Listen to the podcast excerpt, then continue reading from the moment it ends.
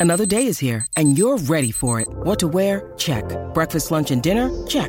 Planning for what's next and how to save for it? That's where Bank of America can help. For your financial to-dos, Bank of America has experts ready to help get you closer to your goals. Get started at one of our local financial centers or 24-7 in our mobile banking app. Find a location near you at bankofamerica.com slash talk to us. What would you like the power to do? Mobile banking requires downloading the app and is only available for select devices. Message and data rates may apply. Bank of America and a member FDIC. Thanks for choosing this free Anfield Index podcast. If you'd prefer to listen to this or any of our other shows without adverts, then now's the time to check out Anfield Index Pro. With AI Pro, you can supercharge your entire listening experience. You'll not only get all of our podcasts without the ads, but you'll have them far faster with our quick publish feature available exclusively for subscribers. AI Pro also puts you in the heart of our sound studio with an option to listen to many of our shows live and interact with the podcasters in real time as the shows are recording. Upgrading couldn't be easier. AI Pro is available on all popular podcast platforms, and we have our own apps for Apple and Android. Just head on over to AnfieldIndexPro.com and get started today. Hello and welcome to the Mindfield podcast from Anfield Index Pro. I am your host, Alan O'Donoghue, and as always, I am joined by my partner in crime, Dr. Andrew Vincent. Andrew, how are you doing today? I'm good. Although you just told me you you just just seconds before we went live, Al dropped the starting question and the topic for the pod on me. So I'm in the process of thinking about my answer. Yeah. I got a 30 second head start. Listeners, Andrew always has it easy. He gets time to prep and, you know, come up with the wonderful ideas that he brings to the table. So this year I said, or this session, I said, let's just throw a spanner in the works. Um, so I think we closed that last time with you talking about how miserable it is to interact with me every other week for about half an hour. And so you decided to start by. Thanks for choosing this free Anfield Index podcast. If you'd prefer to listen to this or any of our other shows without adverts, then now's the time to check out Anfield Index Pro. With AI Pro, you can supercharge your entire listening experience.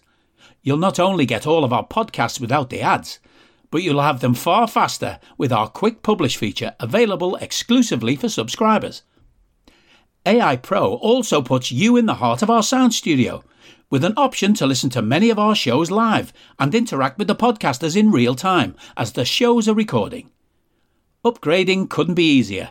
AI Pro is available on all popular podcast platforms, and we have our own apps for Apple and Android. Just head on over to AnfieldIndexPro.com and get started today. It's like when the relationship goes Trying stale. To throw me off my game. Yeah, the relationship goes stale, and we and we uh, we start to uh, dress up and try and make it a bit more interesting again, you know, just to do something a little bit different. yeah, well, you know what? You won't throw me off. The question mm. Are the mentality monsters back? No. Thanks very much, listeners. That was a great podcast. right. What makes you say that, Andrew? I think it's been really impressive how we've worked our way out of bad spots. But I think if we look at this Liverpool group and we would really call them the mentality monsters, we weren't getting in those bad spots that much to begin with. And when we did, we worked our way out of it. But I don't think the consistency is there from this group at this time. I don't think the the overall process is solidified enough that the the focus and identity is consistent. Um, and so I think it shows a lot of resilience. And even if you maybe think about the early Klopp teams, right, or the the stages of his first iteration, Klopp 1.0, there was a period of time where we played a lot of exciting games where we got ourselves in tough spots and kind of worked our way out, or there were just back and forth games. And like, um, you know, there's yes, that takes a certain mental skill set, but if you're talking about an elite mentality, the consistency and control to not let yourself get there at all is a part of that. And so when you think of maybe, I don't, I think I, the Norwich game, right? That was the one where Lallana jumped on Klopp's back and broke his glasses. That was good fun. That was a different version of Klopp, a more carefree version of Klopp. I don't. Well, he doesn't wear glasses now, so you couldn't even break them if you wanted to. But like, um, maybe the Fulham game is our equivalent to that this year. You know, mm-hmm. where it's it's just kind of mayhem, and we come out on the right side of it, and that is really fun and entertaining, and we take a lot of momentum from that and energy from that, but also. Um, we shouldn't have been there in the first place. And compare that to the title winning season, where there were games that were not super interesting because we just controlled the game so well, got through on a, a 2 0 or even a 1 0 where we weren't challenged that much. That's what elite mentality looks like. And so I would say we're not monsters yet. Mm. Or ogres or trolls or something maybe instead. Mentality ogres. I like that. But it's it's interesting you, you, you say that because and one of the words that really jumped out at me was identity.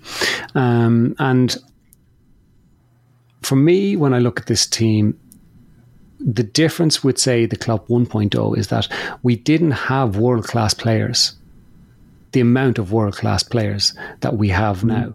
So I think the performance levels are, for them as players, are not to the heights that they would expect of themselves, which allows a certain chink in the armor or fragility in mm-hmm. the mindset.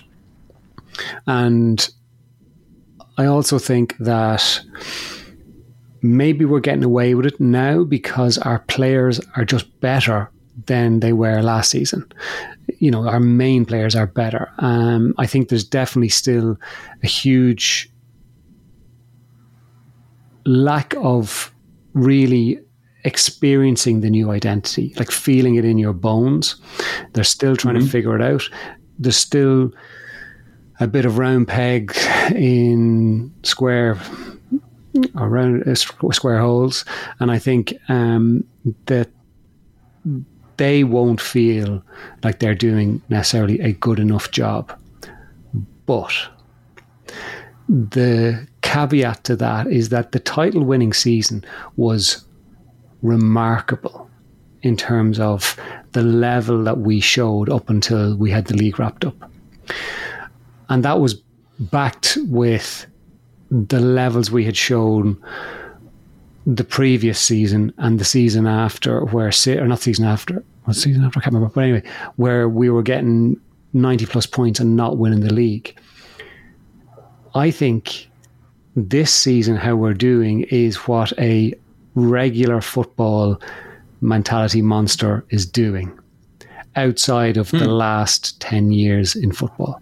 Because generally, this is how seasons would go for teams winning the league. They wouldn't streak ahead. They wouldn't be miles and miles ahead. They wouldn't be getting 90 plus points. They'd be winning the league with low 80s. And that was the norm for 100 years nearly. and I think what's happened is that the last 10 years, and especially with City coming along and being the the behemoth that they've been, that's distorted what we've seen as elite levels of achievement. Mm-hmm. So you're saying, yes, we are mentality monsters at the moment. I think we are a version of mentality monsters, but we're not the version that we were when we won the title or the seasons around that when we were hitting 90 odd points late 80s. Yeah. Interesting. You know, I think I looked through the squad and I would say, who would say they've been at their best consistently enough this season? I think you'd say definitely Ali. Mm-hmm. I think you would say Virgil probably has to feel pretty good about what he's mm-hmm. done. I think Mo's been really consistent, but he's had some games where he's disappeared a little bit. Like I don't, I don't know what he would say. You know, I think I, if he said yes, I'll trust him and give him a pass. I think Trent has had a lot of big moments, and you know, maybe would say like he's really happy with his performance across the season. I got to be honest, I don't understand the role that he is being asked to play well enough to be able to evaluate whether or not I think he's playing it well. Um, he's been a lot of fun this year. and I assume he's doing what he's supposed to, but I don't really know. Um, I think outside of that, everyone's been fairly inconsistent, you know. And like Szoboszlai had a great start. Maybe the past three, four weeks have been 50 50. I think like Darwin's had big moments, but also, and like is growing. But like, I don't think you could say that he's at the level of consistency that he would want to be at. You know, obviously, um, Diaz is, you know, had a extenuating circumstances, but I don't think he's been at his best for a little bit. I think Gakpo's been 50 50 and a little all over the place. Mac Allister's been pretty consistent, but also has had a couple stinkers. Um, Gravenberch is all over the map in terms of his consistency. He's been a world beater a couple of times and uh, an us beater looking a couple times like he was going to cost us big time.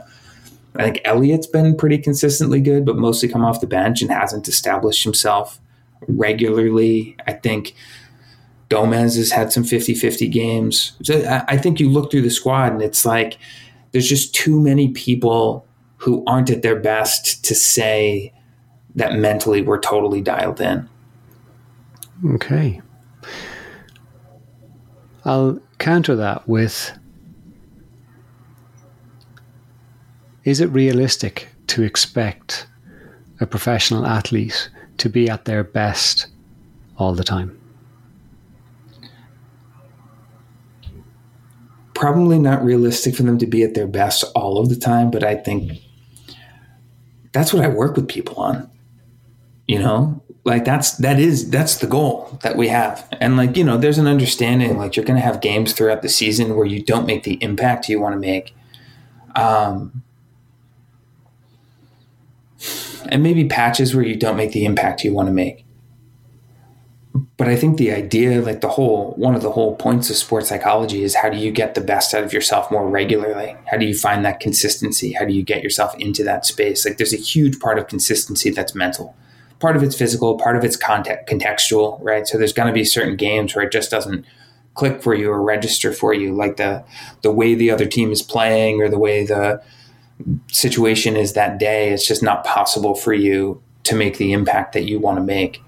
Um, but I think levels of consistency beyond what we're seeing would be important. Mm. I think you know what I would often look for is um, what's your process. You know, what's your personal identity? what are the two or three things that you're doing consistently that impact a game? And are you giving yourself the chance to execute on those?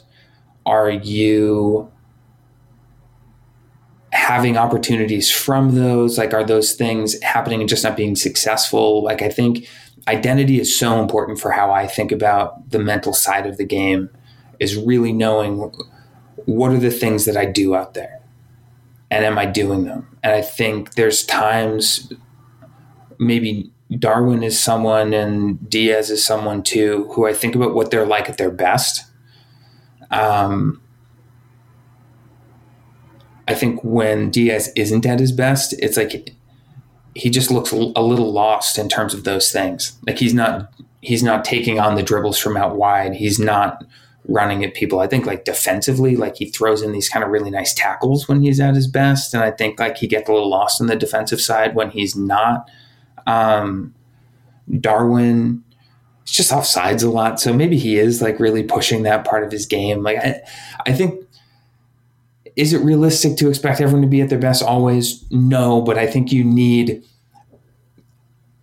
four people on the pitch at their best three people who have found a really solid level of consistency, and then you can afford a couple people being ineffective on a certain day.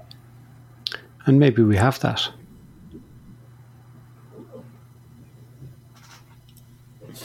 I don't think we do, but you could argue it. Well, we're top of the and league. I, I would like you to. Maybe we're the most consistent. That doesn't. Sure. but that doesn't mean our process is refined. Like no, and, and process is different though. Process, like sure, like process is different, and we're changing our process, and we have new uh, members of the squad to to embed and for them to find their identity within the group on a group level, on a personal level, and them finding their identity within the the overall structure of the team and what's expected of them.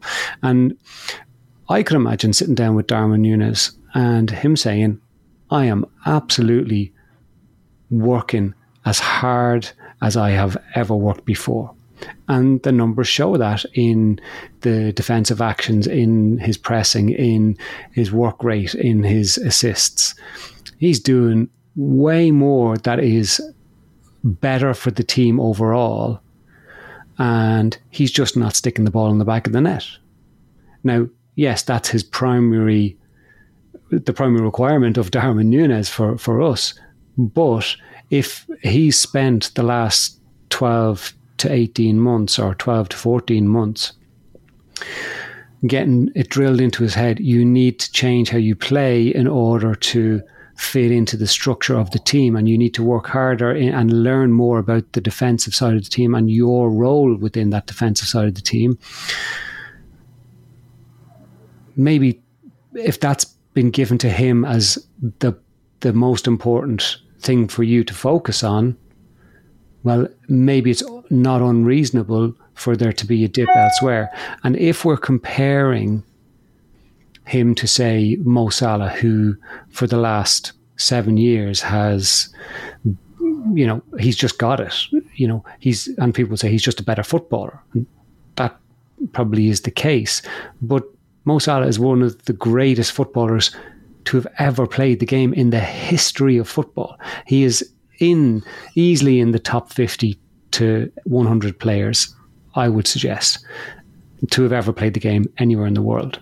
So maybe Darwin Nunez just isn't that person. And maybe the, the players we have right now aren't those people, but maybe Ali and Virgil and Dom and Salah are consistent enough to be those four people per game who are being the best that they can be.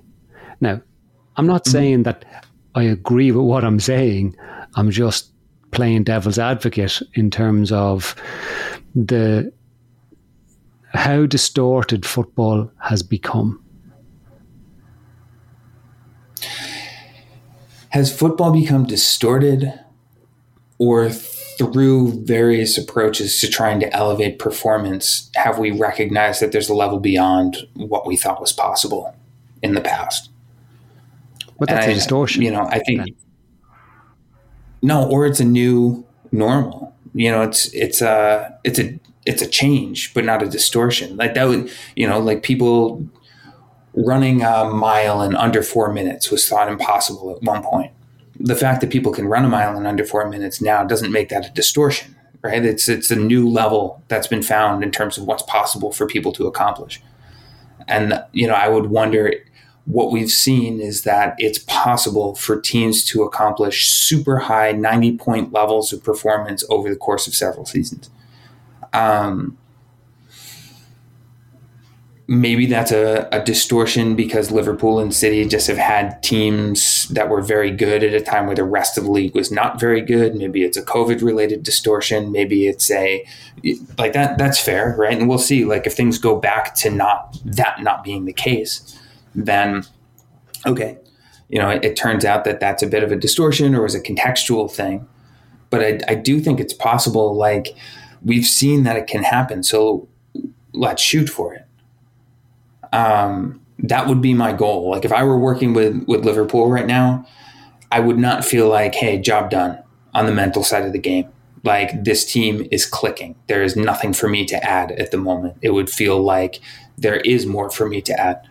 Um, and that to me is like a mentality monster. If if the team is a mentality monster, then as a sports psychologist, I should be able to go to my nice office, kick my feet up, look out the window and not worry at all. Like, not necessarily feel like there's anything coming my way. Um, I think with this group right now, consistency would would be on my mind, or certain parts of the process would be on my mind. Um, I don't think this is a group that runs itself yet, that fully regulates itself yet. I don't think the the newer leadership structure has like fully taken shape. Like I don't think the individuals in the team are quite consistent enough yet. Um, you know, I don't obviously I can't speak to what I I would do individually to improve that because I think so much of it comes down to like the work you're doing with a given player, which depends so much on how they feel about their performance, how they're picturing, how they're thinking about it, what the coach's input is. There's all these variables that like I obviously don't have access to. So it's like you're right. Like, you know, I could talk to Darwin, he could be like, I feel really good about where I am. Because even though the, the goal scoring part of my game hasn't quite been there so far, um, you know, there's this other part of the game I'm actually focusing on, and that part's been really good. And in that case, like, cool, great. Like, that's just me not knowing what I'm talking about, and I'm happy enough to be like wrong. Um, if someone feels better about their game than I think their game looks, like, they're better judges than me. That's something I say to everyone I work with. Like, you are the expert on yourself and your game. So if someone comes to me and they're like, I really like how I'm playing, unless all of the feedback around them is telling them something different, such that I think they have a distorted view of themselves, then I'm going to say, great, build on that, you know? Like, um, but yeah, I, I think this group in particular, there's there's just so much room for improvement. I agree. I do agree. I think there is tons of room yeah. for improvement. Um, I'm, I'm I'm going to be curious to see how the this season plays out. You know, do we follow our normal trajectory of having a, a rough January and rough February, uh, and then a storming March, April, and May, and and where that will leave us? Um, but I think like the term mentality mon- monsters is almost impossible to quantify in in real terms you know um, but i wonder does the success that the core of the team have had allow them to feel a sense of confidence that we can drag this over the line and we can bring these lads with us uh, when probably nobody expects them to be challenging for a title this season. I think it's a really big test of the new leadership group that I would say probably forms like the core of the team that you're mentioning. Mm-hmm. Because in some ways, like, who's kicking around who really has had success? It's Mo, Trent, Robbo, Virgil, Matip, Gomez, Ali. Was Harvey around for the title winning season? Mm, probably not. Caoimhín was there. Adrian was there. Sure. Um, mm-hmm. Jota wasn't, but Jota's got to Champions League final, hasn't he? I think so. So that I mean that's a solid chunk, right? That's a nice group of experience, but you're also then looking at a lot of important players who haven't actually experienced that success yet. Um, so it's a good test of can that group of players we just mentioned help the players who haven't experienced the success yet understand what it means to get this over the line in the second half of the season? And are is the identity instilled enough or is the resilience good enough? Because that's what this group does have. Is like absolutely will not argue for a second. This group has zero quit has a ton of resilience and they will keep fighting to the end and find ways to win games. And so like you can afford to be less consistent if you are so resilient. It's not the preferential way of winning probably but like you know you can afford to to not be going out and controlling games across the board if you can just be so resilient. But you push your luck at some point with that. Mm. Um, and that, maybe we could just be really lucky. That would be fine too. Sometimes that's enough to win you a title. Um, yeah, that, I think that's a really interesting thing. And I think if this group, it's a huge opportunity for this leadership group to cement themselves as a really legitimate leadership group. They can learn a lot here and cement a real hierarchy here if they can help the new players figure out how do we do this. Mm. Um, that would make a huge difference just for the long term trajectory because I think then what's a good way to put this? It gives them so much credibility. I think they have the credibility anyways, but it like it this season becomes a workshop for them. Yeah. I don't need a VPN. I've got nothing to hide.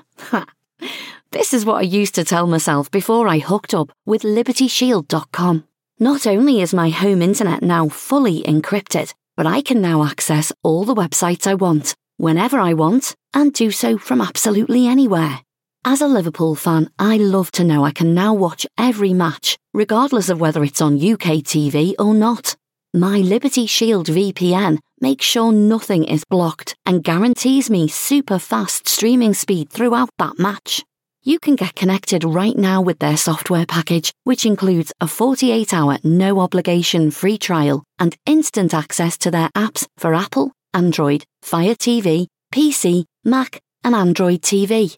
Or go a step further like I have and get one of their pre configured VPN routers these small but powerful devices allow you to easily connect every device in your home to VPN, making it the perfect solution for smart TVs, Mac boxes, and games consoles.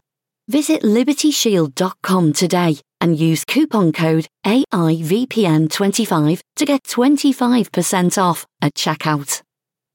Um, that's pretty vague, but that's the best I've got right at the moment. yeah, but uh, it gets the, gives them the chance to try things out and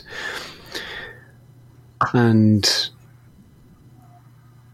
try and instill that structure as best as they can. And I think there's probably in because of the success levels that there's there, there's probably enough trust from the management team to you know trust that Virgil and Mo and Trent and Ali and Robbo can can take that mantle and it's not just one voice it's not just one or two voices that are the the loudest ones and everyone has to i suppose bow down to that. But i suppose as we're talking what's what's coming to me as well is though how much we evaluate the success or failure of leadership groups mentality based on results based mm-hmm. on w- what happens and, and how that can kind of flip. Like we've, I think we've got 18 points from losing positions this season, and our total is 37, I think we're on. So almost pretty much half of our points have come from losing positions. And that could be the difference maker for those who have had an experienced success versus those who haven't. Because those who haven't might be going, Jesus, we are so lucky to be where we are. And those who've experienced that success go, no, this is how we do it. That we never mm-hmm. give up and we can absolutely keep going to the end. And like we mentioned the last time, that does instill not a fear necessarily, necessarily but a a question in opposition's heads. We can't afford to switch off against them. Which is which sets up the conditions. So if you've got your group who believe they can keep going and can score right till the very last second, and you have the opposition going and believing or thinking about the exact same thing, that is creating those conditions. And the more we do it, the more that builds. It's just yeah. not easy to I, watch. I mean, it is fun to watch when you win in the end. Yeah. It's fun. um, yeah, like it's you're right. There's the narrative and script that develops. So from like a narrative psychology, narrative therapy perspective, this idea of this is who we are, we never quit, and eventually we pull it out. Having had the successful experiences means that that narrative becomes, you know, we might struggle, but we always have a chance. And that changes what it feels like to be in the end of a game, sometimes for both teams, but especially for one. Um, for us, it's like we can still do this. And maybe if that becomes enough of a habit, other teams pick up on that and react to it too. Whereas, you know, in our worst moments last year, it felt like the narrative was we're not going to figure this out. You know, there were points there where it was so frustrating to watch where it just felt like this isn't this isn't going to happen. This is one of these games again. Um, so, I mean, there's definitely a new narrative around this group, and being in first right now helps that. I no doubt, right? Because then you look at it and you're like, wow, this must be working. Results do matter. Again, it's interesting because I talk all the time about process versus results, like both of us do. And we highlight how important process is. And I think actually one of the hardest things to do from a mental standpoint is probably to be a team like Bournemouth and to know that even when your process is spot on, you might only win half your games because you're not going to have the same reinforcement that you get as someone who is, you know, if we're at the tip of our process, we're going to win 90% of the time. And so that gets reinforced in this totally different way. Like you might have games where you're doing everything you're supposed to and it's not working. And so it doesn't feel good. And then the, you lose the game and there's this instinct to look and be like, well, what were we doing wrong? It's really hard to look at a situation where you've lost but maybe recognize we didn't really do anything wrong, or like this was actually a good game and we need to take this and move forward. And especially if that's a regular occurrence. Like I think with top teams, you know, maybe one every once in a while you might have a game where it's like, look, we played really well. Our process was really good. We created the chances we wanted to create. They just didn't go in. Things didn't fall for us. Uh, we can move on from that knowing we played well and the result didn't go our way. That's sometimes how it goes. It's different if maybe you expect that a certain amount of the time, you can do your best and it's still not going to be enough to get you over the line in certain games. Mm. Um, I got us on a little bit of a, a deviation here, like, but like, yeah, like the results do matter and getting some of the outcomes matters a lot because it creates that reinforcement feeling like you accomplished something so it's this is just like the a pure behavioral perspective um, and like people like a behavioral perspective is like the reward and punishment like uh, it's the if you do the thing you want you get a treat.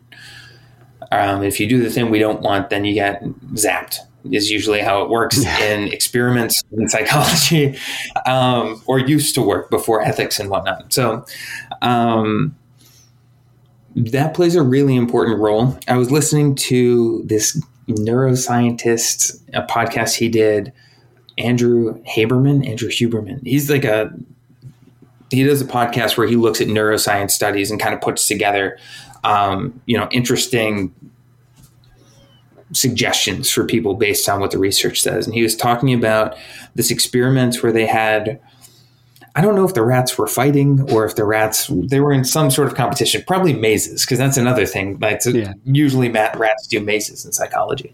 But either way, the rats knew whether or not they were winning. The biggest predictor of future wins was previous wins. Part of that was based on just resilience, but it, like what the researchers had shown was that um, for rats who already had an experience of winning, their effort was greater than the effort put in. The number of times they would keep trying was greater than the rats who had only experienced losing. And the reason for that is if you don't have the experience of something going well and being reinforced, then you don't have the same belief that if I try again, it's likely to work out. And so with behaviorism too, there's this whole thing reinforcement schedules. And so like sometimes the way this is talked about is like um, gambling is a really addictive behavior because the winning is random. And so like if I if I know that I'm supposed to win every fifth time and now 20 times have gone by and I don't win, I'm going to give up on that because it's not working the way it's supposed to. It's easy for me to walk away. If I know I might win randomly one out of five times and 20 goes by, some part of me might think, well, it's just been a bad run. I'm probably going to hit the next one this next one's going to come, or I'm going to hit a good run, or I win three in a row and then I go 30 without a win. And so it's like the way that plays with our brain is these random reinforcement schedules um, make us keep trying, keep pushing until like it takes longer to realize that this isn't working, um, or to give up, or to conceptualize that this isn't working. And so the way that this comes back to soccer, Al, is that results do matter a lot because if you never get that reinforcement, at the end of the day, winning feels good and losing feels bad. And unless you can find a way to make a loss feel good, which is really hard because you're talking about really competitive people, it takes a lot of mental effort actually to have a loss and then say that was good and that feels good. And like I did things right and reinforce the things you did right when you don't have a positive feeling. It's how our brain works. It's the dopamine, the joy, all those positive feelings we feel that sends a message, a neurochemical message within our brain. Hey, let's do this again. And so now, yeah, like coming back to actually Liverpool too, is like we have this experience of coming back and winning on a really regular basis. And that sticks with us now. If you don't have the results, that effort isn't reinforced. There's not that part of your brain that holds on to that and thinks we can do it. And it's not even this conscious, it's not that cognitive. It's just, um, this happens at this unconscious level of just like your brain is expecting this reward. It's almost like that thing you find yourself doing where all of a sudden you're like, oh, why am I doing this? Like where you didn't really think about it, but your brain is kind of like it's it's um scrolling through YouTube or scrolling through Instagram or scrolling through whatever you scroll through, like every once in a while there's that dopamine hit that your brain is looking for. And it's like then you might scroll through for a long time and it's like, okay, well this isn't really there, but then you hit another one. It's why phones are so addictive. It's an intermittent reinforcement schedule. And um, yeah, we've been reinforced a lot so far this season. And so that effort will continue. And that's really what I'm saying. You guys have gotten into the weeds of behaviorism. yeah, the, the easiest way I use to describe it is when when you have to get up and go to the toilet during the night. Isn't it amazing how you don't bump into anything most of the time? It's that neural pathway. You don't think about it. You just know where to go so you don't bump into the corners of the bed or the chest of mm-hmm. drawers. You can just get there uh, and then you get your reward. and then you get back into bed. Absolutely fine. Technically, it's a uh, yeah, it's a negative reinforcement, which means the removal the removal of something uncomfortable is a reinforcement pattern. And so, like when you have the discomfort of having to use the bathroom, and then you use the bathroom and you have alleviated that discomfort of having to pee, um, or whatever, you know, then that that's a negative reinforcement. You've removed something. So even if it's like, you know, you're really bringing it back to soccer, I guess, or whatever, like. Um, you know, the end of the game, there's that discomfort, that's frustration. There's the frustration all of us felt with Fulham right? Where like that game was miserable for a solid 20 minutes. Like when that game looked like it had gotten away from it, us, that was tough, tough feelings, you know, big emotions. So, um, not only does winning alleviate those and become a negative reinforcement, it also becomes a positive reinforcement because feeling those positive feelings feel good. Yeah. Um, so, yeah like that that can become really reinforcing and there's that's the reason why but the results matter because otherwise it's hard to find the the reinforcement and like the joy the chemicals that come with joy like the brain chemistry that comes with joy assists in developing neural pathways and so actually I think we talk a lot about deliberate practice too mm-hmm. and that's one of those things with deliberate practice like and it's part of why i often say it's so important to celebrate your successes it's not just about patting yourself on the back or making yourself feel good. Finding a way to f- have some joy in recognizing what you're doing well is a reminder to your brain that that thing matters. And so often when I have an athlete who's thinks they're super tough and super hard on themselves and I'm my own biggest critic and that's how I'm going to get ahead, the question that I'll ask them is how would you train a dog with no treats? And if they come up with some other sort of reward, I would say, well, how would you train a dog with no rewards at all? If you could only punish it, how do you think the dog would do? And inevitably, because most people I work with don't enjoy cruelty to animals, they're like, well, that wouldn't work at all. You know, like that wouldn't that wouldn't feel good. I think I said most all. I've never worked with someone who was actively enjoying being cruel to animals. Actually, um, well, that wouldn't work. And it's like, yeah, you'd have a dog at knowing knowing what it's not supposed to do, really good at knowing what's wrong, um, but not good at being able to know what's right. And when you only have the experience of being punished for what's wrong, often the state that develops is called learned helplessness. And there's this idea that there's nothing that I can do that's going to get me reinforcement. As soon as we put it into language, it feels very cognitive, but it's a it exists at a much deeper neurochemical level too, or biochemical level too. It exists at a much more subconscious level of just um, when there's no reinforcement, when there's nothing that gives you that joy, which is comes with those the dopamine, the serotonin, the the other adrenaline, whatever that sends your brain this message of that's good, we should do this again. Um, it's really hard to repeat the process. Listeners, you can all sit back and revel in the knowledge of Dr. Andrew Vincent. Honestly, Andrew, that was a phenomenal take and a really, really good insight into the brain chemistry and, explained in a very clear and concise way. So I know I slag you off sometimes, but you do have your moments where you're actually quite good. And that was one of those moments. Thanks so much for I will joining us with joy this. in order to reinforce it. don't ruin my outro now. Don't don't ruin this whole thing. Um, but listeners, I want to thank you all for your ears and wish you all a very merry Christmas. And we will see you back in the new year. Andrew, any words for the listeners as we head off into the sunset of Christmas time? Enjoy your holidays. That's it. Enjoy because if you enjoy it, it will reinforce enjoying it. Excellent. There you go. the doctor has spoken.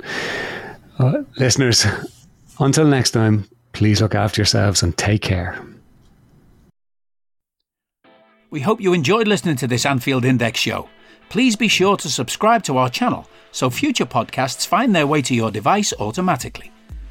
There's nothing quite like fan engagement, and we'd love to know what you think of anything discussed on this show. The best way to get in touch is over on our free Discord community, where both podcasters and listeners debate the hottest LFC topics 24 7. Sign up free now at AnfieldIndex.com forward slash Discord. You won't regret it. You can also follow us on Twitter at Anfield Index and find us on Facebook by searching for Anfield Index. Oh, and before you go, We'd love it if you could leave us a five star review on your favourite podcast app. It only takes a couple of seconds, and it means the world to the people who create these free shows. Sports Social Podcast Network.